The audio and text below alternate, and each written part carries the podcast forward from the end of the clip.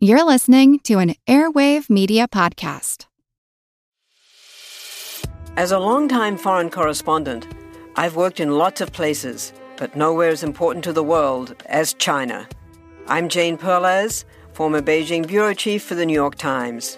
Join me on my new podcast, Face Off US versus China, where I'll take you behind the scenes in the tumultuous US China relationship. Find Face Off wherever you get your podcasts. Want to learn how you can make smarter decisions with your money? Well, I've got the podcast for you. I'm Sean Pyles, and I host NerdWallet's Smart Money Podcast. Our show features our team of nerds, personal finance experts in credit cards, banking, investing, and more. And they'll help you make the most of your money while cutting through the clutter and misinformation in today's world of personal finance. You'll get clarity on strategies to help you build your wealth, invest wisely, shop for financial products, and plan for major life events. Listen to NerdWallet's Smart Money Podcast wherever you get your podcasts.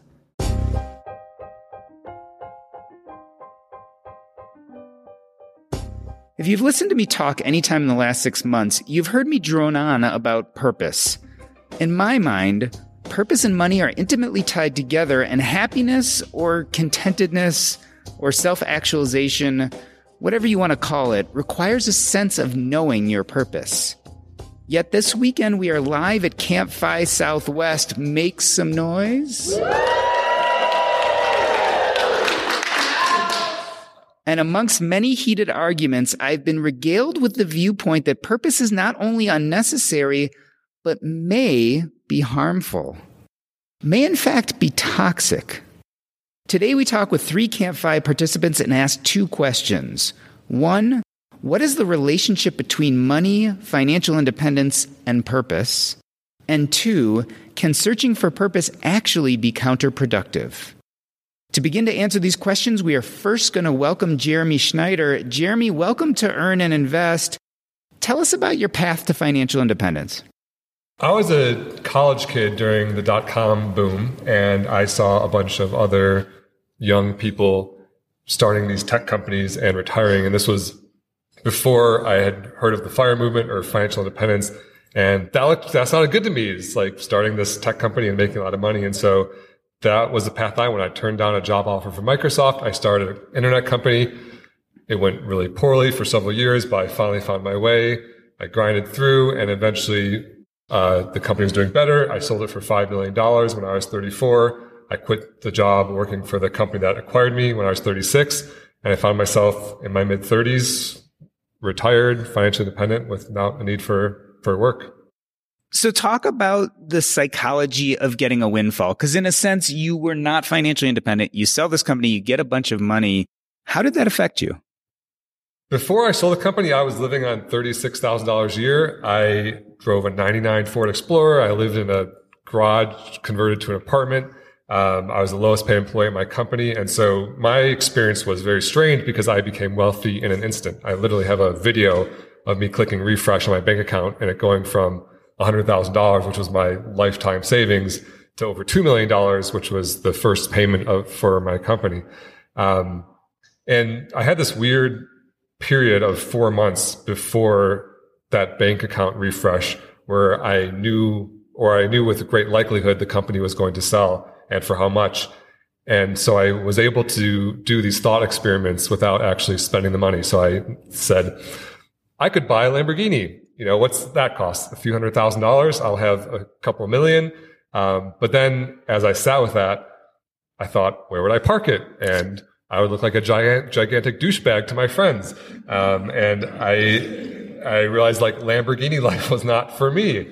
Um, and and so I, I, guess you know before the click refresh my bank account moment, I always thought I'm going to sell the company. That's the finish line. I'll like triumphantly raise my arms over my head. I'll fly to a beach somewhere and I will have won.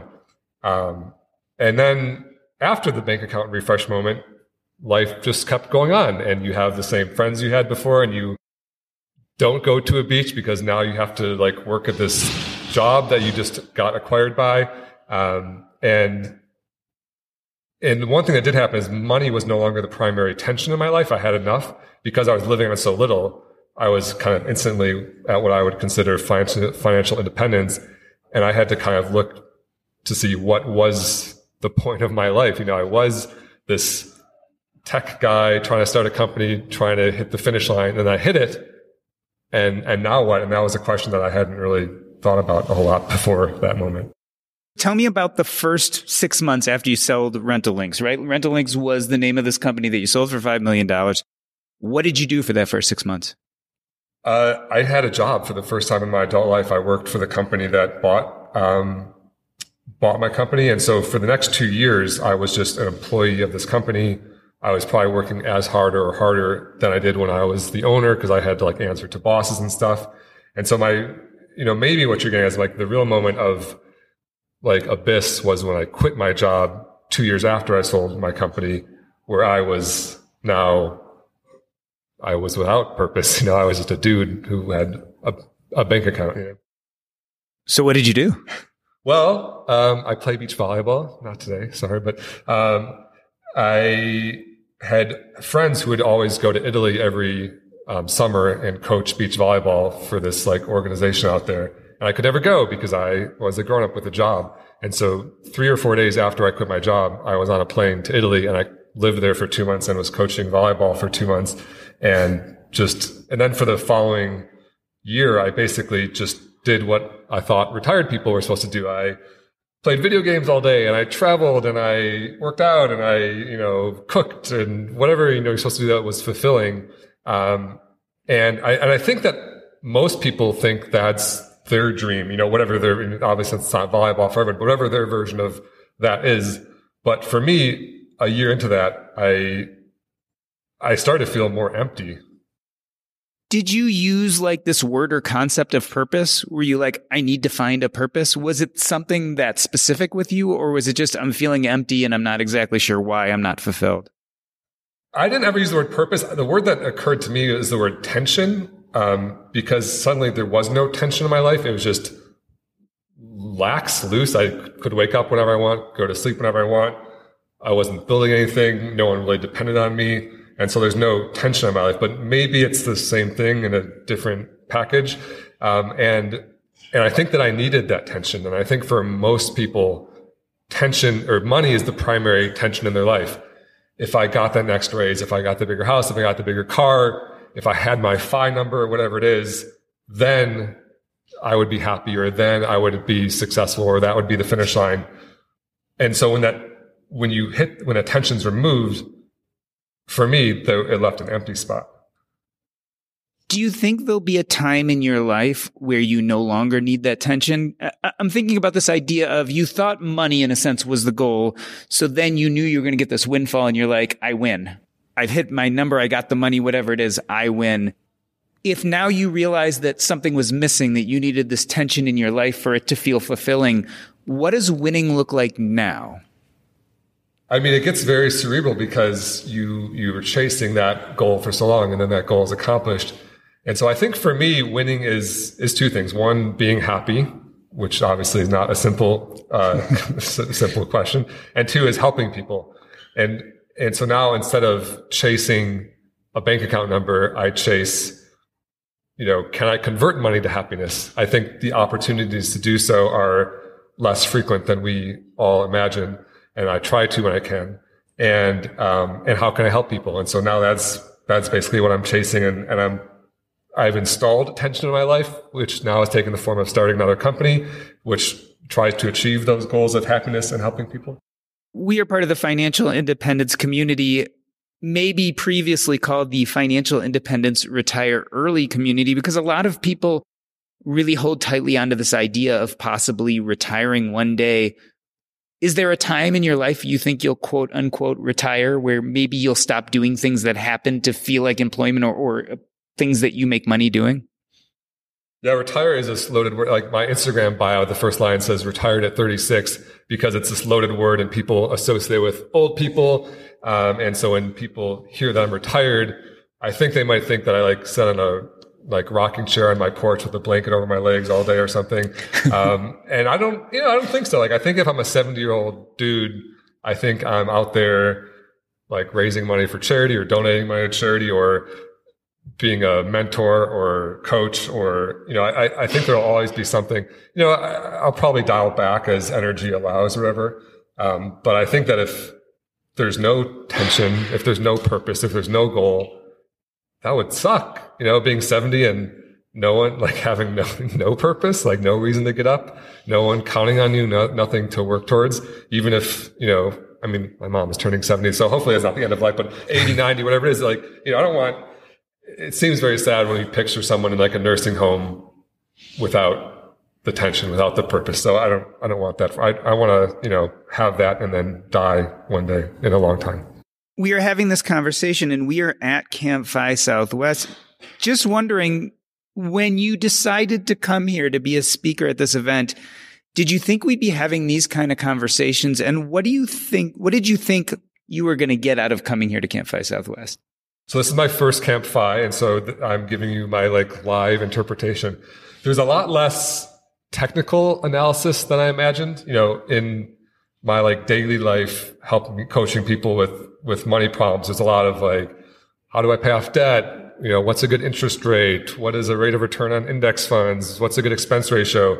I think here a lot of people have kind of got the math largely behind them, and now are dealing with the emotional aspect. And, um, you know, that's above my pay grade, to be honest. You know, like I'm also drowning in that ocean of figuring it out.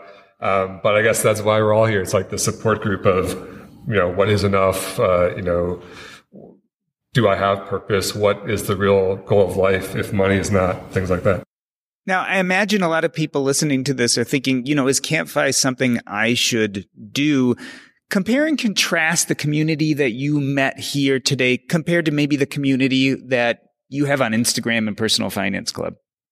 You know, this is the people here are not, you know, if you go to any Walmart in the US and talk to 10 people, it's going to be a very different community than the people you find here. Um, no disrespect to Walmart shoppers because there are some great deals to be had. Um,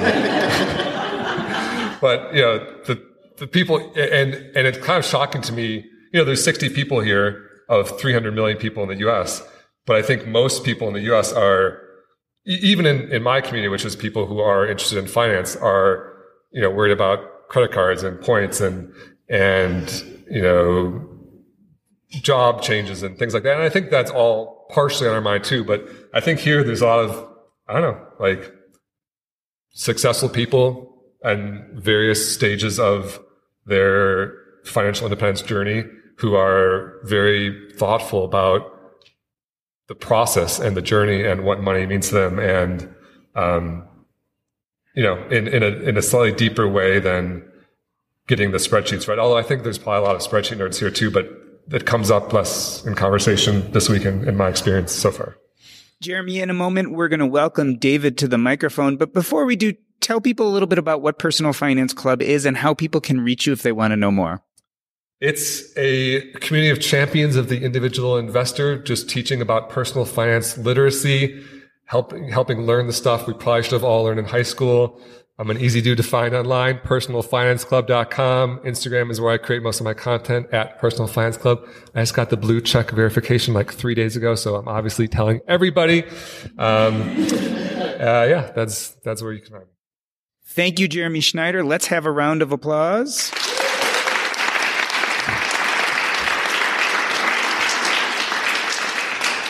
And next up, we welcome to the mic David. David, many of us are looking to be financially independent and ditch the nine to five. That's why a lot of people eventually come to Camp FI. Is it okay to just be escaping from something or do we also have to be running towards something else? I think that's an excellent question, Jordan. Uh, for me, being 27, I think a lot of me being in the millennial category, I'm on. I'm surrounded by a lot of people that are searching for that question, that feel like they need to answer that. And the more that I'm surrounding myself around other circles, I'm realizing that like maybe you don't need to answer that question. And I've experienced times of like one of my toxic traits is toxic positivity. And I consider myself a huge optimist, but it's taken me, I would say, the last four years of strong humility where I realized that like some people don't crave to be optimists in their life. And I think the same would apply to like purpose is that like I used to grow up thinking that you needed to have that answered very naively to the point where it was toxic to be around me. And I think the more that I've been around older circles and realizing like where they define that or choose not to define that has been very humbling for me. But it, I don't know that until I surround myself in those circles. And I think that's a lot of my generation is thinking that you need to have it answered because we haven't bothered to ask the older generations of like, Hey, you don't have this answered. And is it eating you up at night? And I think the answer more than not is it's not. And I think that's what's been kind of like a gut check. You know, it's one thing again to say, okay, we don't need to have a purpose. The other thing this is to actually go as far as to say, not only do we not need to have a purpose, but searching for a purpose could actually be damaging. Tell me a little bit more about that. Why, especially for your generation, let's say we're talking about millennials or maybe Gen Z, why for this generation could this idea or need to search for purpose actually be a problem? I think a lot of it starts with framing with what is your definition of purpose. And see, and that's where my approach working with like college age students, specifically college age men, I oftentimes, when I go through these thought exercises, is like, whoa, whoa, whoa, time out. Let's get on the same page of the word. That's like you can talk about success in circles with people because the word success is so elusive, so vague. So I think a lot of times my generation, their definition is projected onto them through older generations and they have struggled with reframing that. So truthfully, if you were to ask me like, Hey, David, what is, do you think purpose is like necessary? I think yes. But that's just because I've rationalized that I think we can reframe the definition. I don't think that everybody's gotten to that though. And that's okay that is not up for me to say you need to reframe your definition of purpose. It is it, it connotations and denotations. Those are two separate things. You know, you, you can create your own definition of purpose, but that's easier said than done. And I've been here this weekend and realized that some people are still wrestling with reframing that definition because they haven't had permission to do so yet. Tell me about what the old definition of purpose is and what the reframe is. Funny enough, this is my background on my phone. It's the Ikigai which is where what you love doing overlaps with what the world needs, with overlaps with what you can be paid for, with what you overlaps with what you are good at. And so people in my generation, it's like, oh wow, this is sweet. There's a Venn diagram that like can help be this guiding principle. And so where what you love doing overlaps with what you're good at is your passion, with what you love doing overlaps with which the world needs is your mission, with what the world needs overlaps with you can be paid for is vocation and the other one is profession. And where it all intersects is purpose. But that's a very like capitalistic view of purpose. Yeah, I mean, I, I, that's exactly what I was thinking. I was interested to see that what you can make money at was included in that. Tell me how important is money to purpose? Are they connected or are they separate? And I think that's where a lot of younger people, both gener- millennials and Generation Z, think that it has to be that it has to be providing stability. And I think that's the word that gets mixed up is like income versus stability. And I think stability can be a myriad of things, but I think most of people think stability as directly correlated to income. But once again, it's still, that's a very specific angle of seeing as purpose as like fulfilling that financial need or Maslow's hierarchy of needs, like that angle you know, and I, it's not until I've like, once again, meet older people that whether they're empty nesters, they're taking care of older ones, or taking care of people that aren't even related to them, it's not monetarily driven whatsoever. And so it's refreshing for me to get that. And which is why I come to weekends like this, knowing like, yeah, I'm going to be the minority of type of person, but I want that. I'm specifically trying to be in those circles to get that extra perspective that I think my generation needs more of. So I have like friends waiting, like, okay, so what happened? What, what was the weekend like? Tell me the conversations. Who'd you meet? Like, I want to hear like everything. Do you think one of the reasons that purpose might be toxic, especially to some other younger generations or, or even people of older generations who are struggling with this right now, is one of the reasons that we associate purpose with grandiosity. Like your purpose has to be this big thing, like changing the world or having an impact. Is, is that part of what maybe makes it feel so toxic? I think that's what makes it toxic, but also exciting. Hmm. I think we purposely like want that. And when I talk with like college students that are in those positions, they recognize it. They're not unaware that they're doing that to themselves, but it's like that or what? You know, it's like, okay, maybe I don't need to li- live a life of grand significance, but you know, I, you know, if I stumble along the way, I'm going to probably just be in a better position anyway. So I see a lot of college students that are pre-law going the med, med route. And it's like, do you love it? They're like, no. But even if I am bad at it, I'm going to do decent. At least that's their belief. So it's like they're willing to put up with it for a while rather than asking those tough questions. At the beginning of this, you hedged a little bit. You said, well, maybe me personally, I think that we should be pursuing purpose, etc. But now that you've talked to a lot of people, you realize that purpose, searching for purpose actually can cause more harm than good. Tell us about your personal beliefs. How does purpose play a role in your life? So let me rephrase. I do believe that purpose is worth searching for. And I think that's, it's a matter of semantics. I think that's what we get held up on is defining the word. And I do think it's something that we should be striving for. I think people still need permission. And I think that permission is uncovering certain traumas. And that's where it's very much above my pay grade. It's very much above many people's pay grades. But I don't think that that means it's not worth going down. Like you need to uncover why finances are such this trigger point in your life and how you project it onto other people. Cause that's where when we talk about generational wealth, it's like generational trauma is just as apparent. And a lot of it is concentrated through finances. I mean, I've felt that. I've seen other families feel that. And it's like when you're learning about financial literacy, it's like you still have the emotional side battling it. So I, when I try talking with people that it's even, finances is even more traumatic for them, I have to check myself and realize like, this is bigger because even though I can run the numbers with you, there's something else because maybe it was your 10 year old birthday and you didn't get a gift and your parent lied to you, but you're not ready to tell me that. And it's not until like a way like later time where you say something and I'm able to connect the pieces and I feel like a piece of crap because I'm now having that instilled memory. I've already experienced that through college because being in certain circles where you just assume that maybe a student is certain affluent and so when you react a certain way, you say certain words that you're not supposed to say, and then you lose a friendship, and then you realize like, oh, they have like way deeper family financial issues that I would have never uncovered, and I lived with them for two years. And so I think a lot of these parents that are having less kids, they're more protective over them. I'm seeing it compound into other generations. So just because they're having less kids, they're setting them, setting them up financially stronger on paper that doesn't mean that they're not passing along the financial trauma. And I'm recognizing that a lot with college age people that are trying to get involved, but that involvement requires money. And then when you have to spark that conversation and they're relying on the parent, it like totally goes south. And you're like, whoa, whoa, where did that, where did that come from? And that's like not your space to dive into that. And you just have to recognize like, hmm, okay, this is a f- generational financial literacy comfort thing.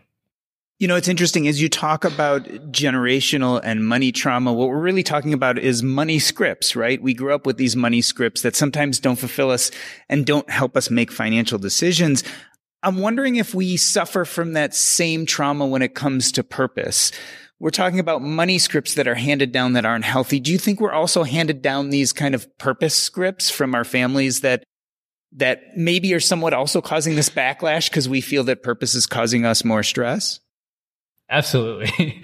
um, you know, like my sister makes fun of me because she says I read a book and I'm instantly a net promoter. But mm. uh, this book called the, ha- the, Happiness Advantage, which I recommend to a lot of people in their older years, by Shawn Achor. He basically boils down the science of happiness and basically how he says the traditional route of thinking is that if you can make it, then you're successful, and then if you're successful, then you're happy. But and so we expect happiness to be the outcome, but really it should be part of the journey.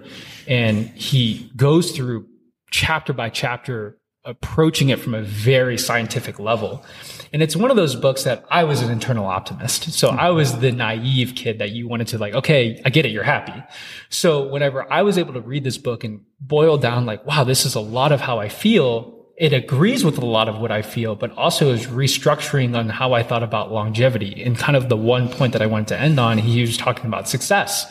And he said there is this longitudinal study on the largest um, chronological study on happy people in the world and it was like done over like an X amount of years and it was a huge compilation study. And the only consistency found with the happiest people in the world was a strength of deep relationships. And that was it. That was it. And so when he said like, it's not location that you live in, it's not the money you make. There's that study that says once you go past like a certain dollar amount, your happiness doesn't increase. It's like 90,000. It might have increased to like 130 based off of inflation. Um, but ultimately it's like their happiness isn't dictated off that, nor is it the amount of people. It's the depth of the relationships. And so he correlated it to like our parents that were like uh, stayed in the same job for 40 years straight and never bothered to leave. And he's like it's not because they settled. It's because what was important to them was stability and the deepening of relationships. So if their job provided both of those why would they ever leave? And so for me being young and recognizing like that's the key. All of my generation is trying to change job every two years because it increases our pay, but it doesn't do anything for the deepening of our relationships. So now I'm seeing a lot of my peer groups that have traveled the world, gone to different states, gone to these different really cool job opportunities, but they're going back to their hometowns. They're settling in their hometowns and they're learning the hard way of like what I really want is the deepening of relationships. And this whole life I've been like, chasing adventure, but what the Shawn Achor says in that last chapter is like if you just realize what you really want is strong relationships, then just prioritize that now and don't waste 10 years trying to figure that out. David, I want to pivot for a moment. As you're telling us your beliefs here about purpose and about financial trauma, et cetera, it makes me wonder about your story. Like, are you financially independent? And tell us a little bit about who you are and what you do. So I struggle with that insatiable desire for ambition and significance. Like I, my old rules that I used to dictate my life by was like, I must leave a strong, grand impression on the world or else what's the point? And probably like six months ago, I've been wrestling that that's a very toxic rule that I created for myself. But I was somebody that I had a chip on my shoulder going through high school, middle school. I was very outspoken in leadership spaces. And so I was always placed like, Hey, you'd be great in sales. You could be president of the United States. You know, you could run your own talk show one day. And so I wanted to live up to that. And then whenever I got to college and I threw a lot of things at the wall and saw what sticks, I found purposeful work. I work in fraternity sorority life. I actually left for a period of time and did door to door sales. I wanted to get good at that and I did. And I was making money. And then I thought I got all this time freedom in the other eight months that I wasn't working because door to door sales was seasonal. And then I realized like I like work like I, but I need mission driven work. And whenever I was seeking out the answers, I realized like not everybody needs mission driven work. And I realized that the hard way because I was coming to them, almost giving them my confession story. And then I was barking up the wrong tree. They're like, I'm not doing mission driven work. You were asking the wrong person. Like I could quit any day. And I was like, okay, well, I need to find somebody that like actually wants to keep working right now because you know I'm in my late 20s and I had that desire. You know, I feel like I could probably join the Peace Corps tomorrow, but at the same time, um, I'm trying to figure out what that is, and so I'm still unlocking that scarce mindset. You know, when, Diana was talking yesterday, I, I felt that because I think through that upbringing, I think I had some of that uh, financial trauma that was put on me for sure. Um, and the way I thought about money, I mean, you know, past relationships that became something that came up. And I realized like, I don't, so one of us is going to have to sell out and it's not going to be me, nor do I want to put you in that situation. So we should probably end the relationship now. Like I've had to go through that and talking about it out loud. People are like, Oh, wow, that's a very uh, grown up thing to do. It's like, yeah, but now it's either now or it would have came up five years from now. And I'm so risk adverse to that, um, that I, I'm not as liberated as I want to be in my financial journey. And so I still think about like the, the like last minute calls, the like, well, break the glass in case of emergency. Like growing up in a military family, I think about like, hey, I know in the state of Texas, if you join the army, you get free tuition for everybody in your family. And I like have this in my head and I almost wish I never heard that. because now it's like I want to be ambitious and altruistic in what I do, but I also have this looming thing of like, okay, well, if I'm a failure, at least I can provide for my family. I'll just join the army in the, in, in the state of Texas or something like that. And I don't like that I think that way, but I, I don't hate that I have that information and I'm very open to give that information. But it's always a dichotomy of like, well, do you suggest that? And it's like, well, that's a different story. I don't know if I recommend that or not because I don't know what my opinion is on that. Like, should you be joining the armed forces for that reason? Some people do for sure. But is that my recommendation? And do I feel credible to give that recommendation? No. But if you just want the info, I have it.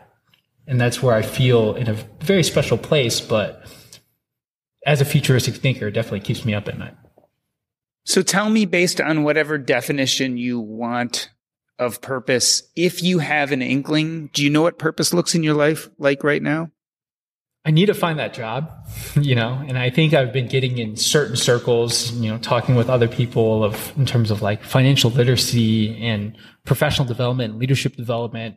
I think always my fear is like, but can it be sustainable? Like I, I like, yeah, I can do that. Like I'd love to do that. And then maybe I'll volunteer sometimes, but like if I want to take the leap, can it be sustainable?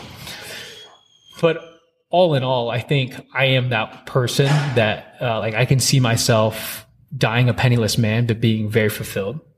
And I know that that means a lot for me. Whereas like, you know, I'm that kumbaya guy that like when you're by a campfire, I'm asking you very like deep, vulnerable questions about meaning of life. You know, that's just who I am. And I know that turns off some people.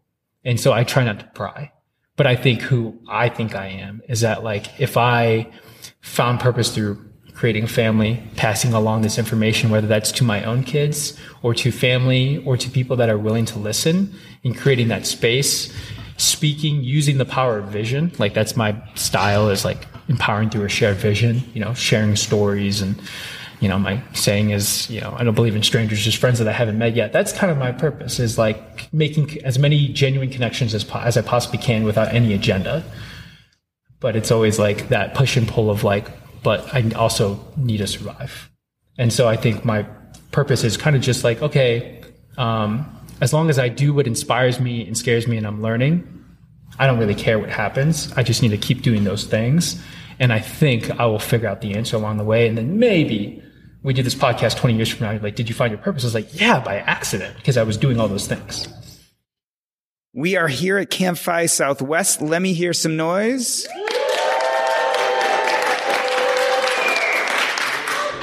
We talked to Jeremy and David about purpose, financial independence, and whether this idea that purpose can be toxic or at least not be necessary when we're figuring out the rest of our lives.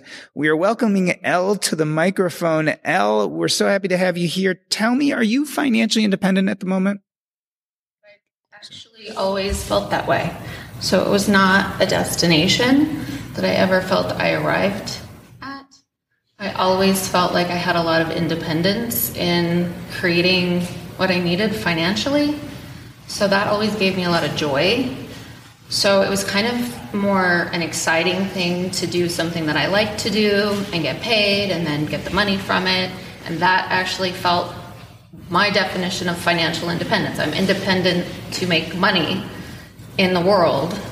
And that was always been really fun. So maybe it's just a different metaphor about it. Like we talk about it in this space of um, this camp as like a journey, a destination, somewhere you arrive to. I've never thought about it in that sense. Elle, tell me a little bit about how you spend your time. What consumes it on a regular basis? Um, I homeschool two children and have done so for the last 16 years. So that's the full time work I'm currently doing. So I'm full time mom, um, solely in charge of their education. We don't use any online courses, any ex- external teachers, or anything like that. So it's solely my responsibility. That's the chunk of the time, and we use travel as a part of that. So we travel extensively, both internationally and around the US as part of their education. And I kind of just look at the world as taking a load off of my shoulders because they have conversations with people, they have experiences, and they get to make those experiences mean what they do to them. So it's not me imposing information as this is important information that you need to know. Experience the world and figure out what's important to you. So they'll come away from an experience and say, that was really interesting. And then that kind of leads what we research and what we focus on and what we read about. So it's very much interest led. So I'm facilitating that. Up until this point in the podcast, we've been talking a lot about purpose, and I want to shift for a moment to identity. One of my favorite exercises to do with identity is to ask yourself or say the statement, I am, and then fill in the blank. We did this earlier today at Camp FI, and I was interested by your response. Tell me, how did it make you feel when I asked that question to the audience? Um, well, I think how you presented it was, yeah, I am, and then fill in the blank. And if I fill in the blank, I feel suffocated. I feel like I'm putting myself in a box and separating myself from the world. So it just creates a, like a cage for me and it doesn't allow freedom. So for me, the ultimate form of freedom is the lack of necessity to define myself. So the more free I am to be and express myself in the world, the more free I feel and the more alive I feel. So if you ask me to like define it, then it's like not magical. It's an interesting viewpoint. We're talking about you, not necessarily everyone else. You're Sure. you're talking about what feels right for you. Right. Do you think when we talk about the greater world that identity can be limiting? Do you think it limits us when we stick to an identity or or feel that that really defines us? I do. I mean, I I can't speak for everybody because I realize that there's a lot of things at play. I mean, identity and purpose can be like a psychological tool. So that's how I look at it. It's a tool. And it's not purpose like with a capital P. Like it and we even like the metaphor around it is we're searching for it, we will find it as if it's purpose with a capital P versus something that we place on things that we choose to. So I choose to find purpose in being here with everybody, but I'm the one placing the purpose on it, right? So it's not something that I'm searching for. It's not something I spend time doing because it distracts from like self expression and things that are naturally in the world that are really amazing. So, like, the ability to choose one's way throughout the day is really satisfying inherently. Like, I make so many choices every day that are a form of self expression that are so delightful. And if I wasn't thinking about those and I was thinking about finding, searching, a purpose with a capital P, I would be searching for something outside myself instead of having the luxury and the privilege of having a day full of self expression. What do I want to wear today? I'm listening to the birds and I get to be grateful for that and I get to like feel grateful. I don't really concern myself with like purpose that I need to go find. It's interesting because what jumps to mind as I listen to you talk is it's almost like a lack of creativity, right? In a sense, I feel like you're saying defining ourselves by the certain identity or even by naming this purpose that's going to be somewhat guiding for us. What we're really doing is stifling our creativity. Um, well, I think it's a separation from okay, so like if you see children playing on a playground, right? They want to they want to belong and they want to have fun and they want to play. And when they want to interact with other people, they don't worry about the purpose and their identity to do so. They're just naturally expressing themselves and having a great time. And then somewhere along the line, we're asked, and like my two kids, my oldest, when she's asked by adults, what are you going to be when you grow up? She's like, that's the most uninteresting question you could ever ask me. it's not interesting. And I don't want to say because how do I know that question? And then we still ask ourselves that same question throughout our whole life. What do we want to be when I grow up? What's my purpose? And it's at the end of the day uninteresting to me. It's more like what what lit you up today? Or what can I do today that feels good? And that's interesting to me to explore. And the more I do the things that feel that way, the more I'm able to show up as like a good human being in the world because I'm so full by letting things that are around you feel meaningful. One thing I've learned about human beings by being a podcaster and by being in this community is we like guardrails.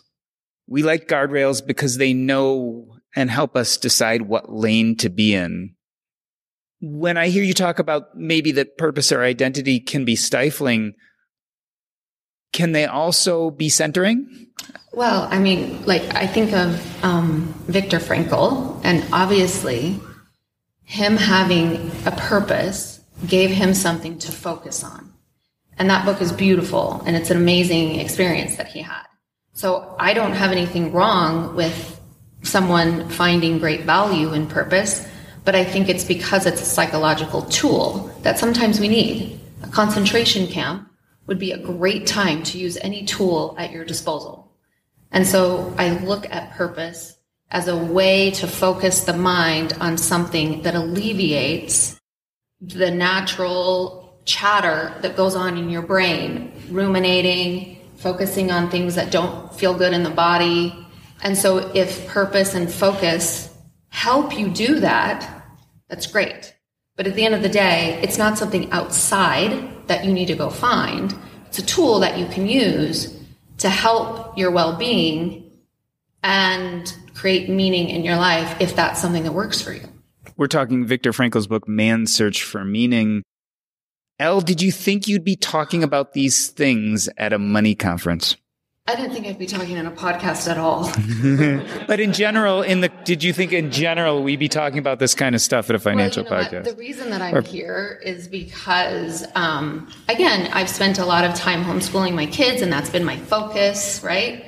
Um, but I don't even think of that as my purpose, right? I mean, I had children; they're my responsibility, so it's something I do, and I find a lot of joy. But I do not have this like way of looking at it like my purpose is to educate my children because my children are going to be educated in the world and i'm privileged to get to be a part of it and i just find it so fun. Um, but i'm starting to now think well what do i um, what do i enjoy that is separate from them? They're now 16 and 13 so that question naturally starts to come to mind and for me to have like meaningful conversation and already have something that I align with, which this community is just generous and kind and accepting. It's much more about that for me. Um, so yeah, I come here because I expect to have awesome, meaningful conversations. So this is not a surprise that we're talking about something like this because it's people like you that are asking questions like this, and I knew that I would find it here, which is why I'm here.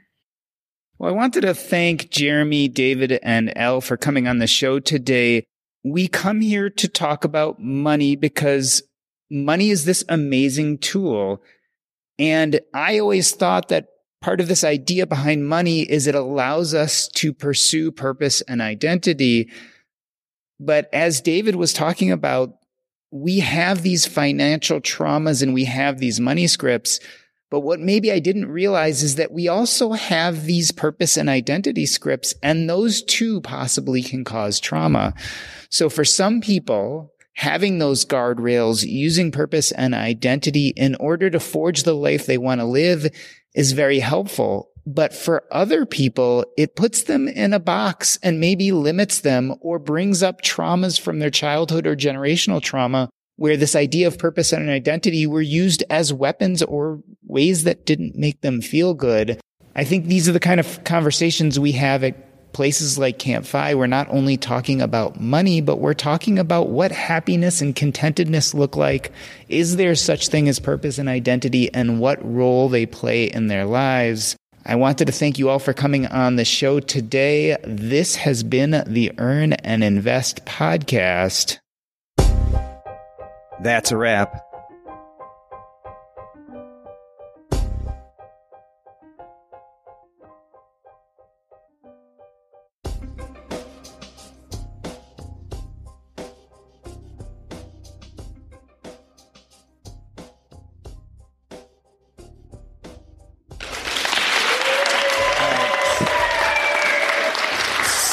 If anyone wants to be part of the podcast, if you'd like to be part of the after show, I'm going to get up and you can sit in front of this microphone and say a few words about purpose, important, not important, anything you want.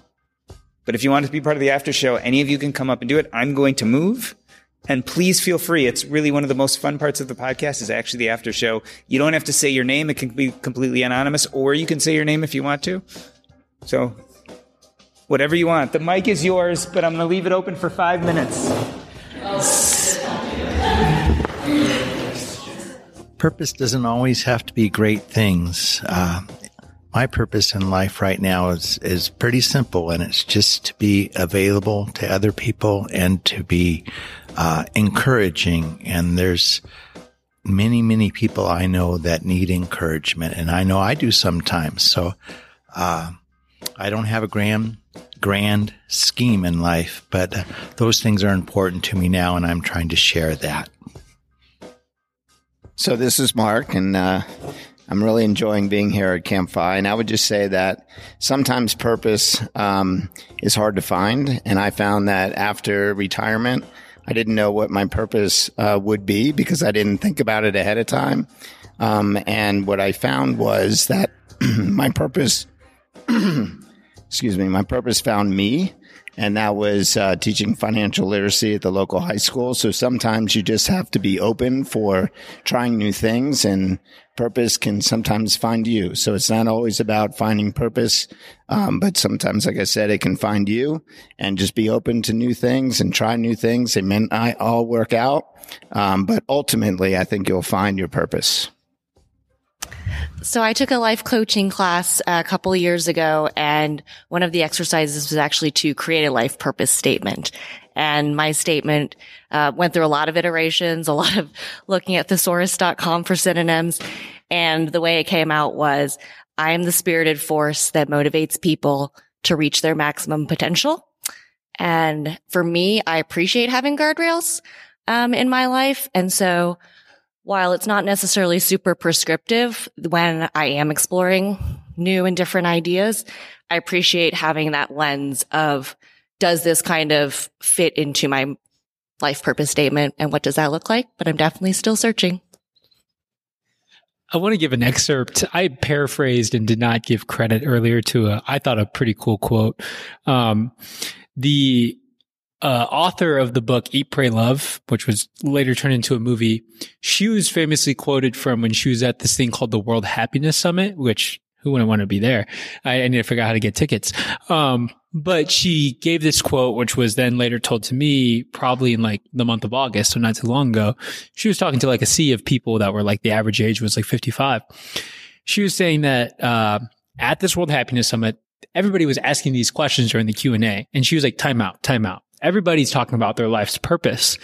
And she said, the way she saw it when she was writing the book, because the book is a lot about her going through that eat, pray, love phase, kind of in the sunset of her career, going through what some call a midlife crisis.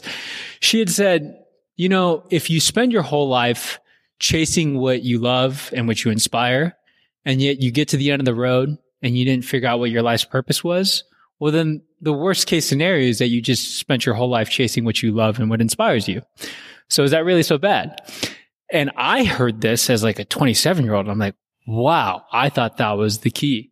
And so like I took that quote with me and I just didn't paraphrase that well. And so I wanted to give her credit. Don't know the name, but Eat, Pray, Love. Great movie. Elizabeth Gilbert.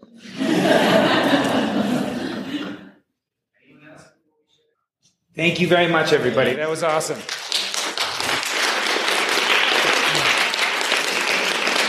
The corporate world is like the ocean. It's alluring, but it's also full of deadly creatures that can shred you to pieces. It becomes kind of like a Game of Thrones political arena where everyone's trying to murder you to get your job. My family doesn't come from corporate background, so I didn't have any sort of guidance in that. This is not your typical work podcast. Sometimes you need to be empathetic, and then there are times that you ask for input, but you don't really give a shit. Listen to the Ambie Award nominated podcast, Surfing Corporate. Stretch opportunity? What is this, yoga class? Get out of here. Tech moves fast. So keep pace with the Daily Crunch podcast from TechCrunch. With new episodes every day, this podcast will give you a quick overview on everything you need and should know about startups, new tech, regulations, and more. Listen to TechCrunch Daily Crunch now, wherever you get your podcasts. That's TechCrunch Daily Crunch, wherever you get your podcasts.